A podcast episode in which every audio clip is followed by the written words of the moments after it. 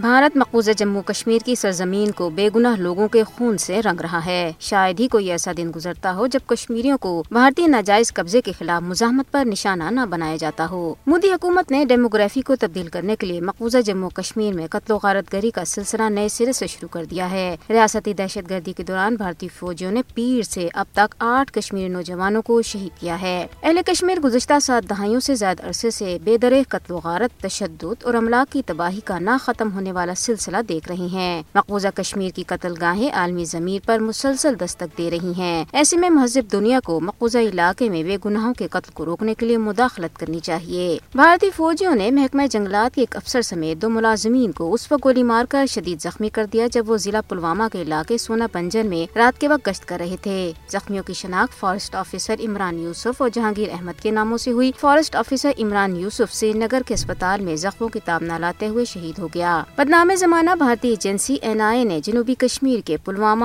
اونتی پورہ اور شپیاں جبکہ شمالی کشمیر کے بارہ مولہ اور سوپور اسلام میں متعدد مقامات پر چھاپے ماری ہیں سیاچن گلیشیئر پر تعینات فوج کی چوکی پر آگ لگنے کے ایک واقعے میں ایک بھارتی فوجی ہلاک اور تین زخمی ہو گئے کشمیر کونسل یورپ کے چیئرمین علی رضا سید نے کہا ہے کہ فرانس اور دیگر مغربی طاقتوں کو یہ سمجھ لینا چاہیے کہ بھارت ہرگز ایک قابل اعتماد شراکت دار نہیں بن سکتا اور مودی کی ہندو تما حکومت کے تحت نہ صرف کشمیریوں بلکہ بھارت میں مسلمانوں عیسائیوں دیگر اقلیتوں کے لیے کافی حیات تنگ ہو گیا ہے انہوں نے عالمی برادری سے مطالبہ کیا ہے کہ وہ بھارت پر دباؤ ڈالے کہ مقبوضہ جموں کشمیر سے اپنی فوجیں نکالے اور کشمیریوں کو بین الاقوامی نگرانی میں رائے شماری کے ذریعے اپنے سیاسی مستقبل کا فیصلہ کرنے کا حق دے پاکستان نے جوہری مواد اور تنصیبات کی حفاظت اور سلامتی میں بھارت کو پیچھے چھوڑ دیا ہے N T I index report کے مطابق پاکستان جوہری مواد کی سیکیورٹی امور میں انیسویں نمبر پر ہے جس کے بعد بھارت ایران اور شمالی کوریا کا نمبر آتا ہے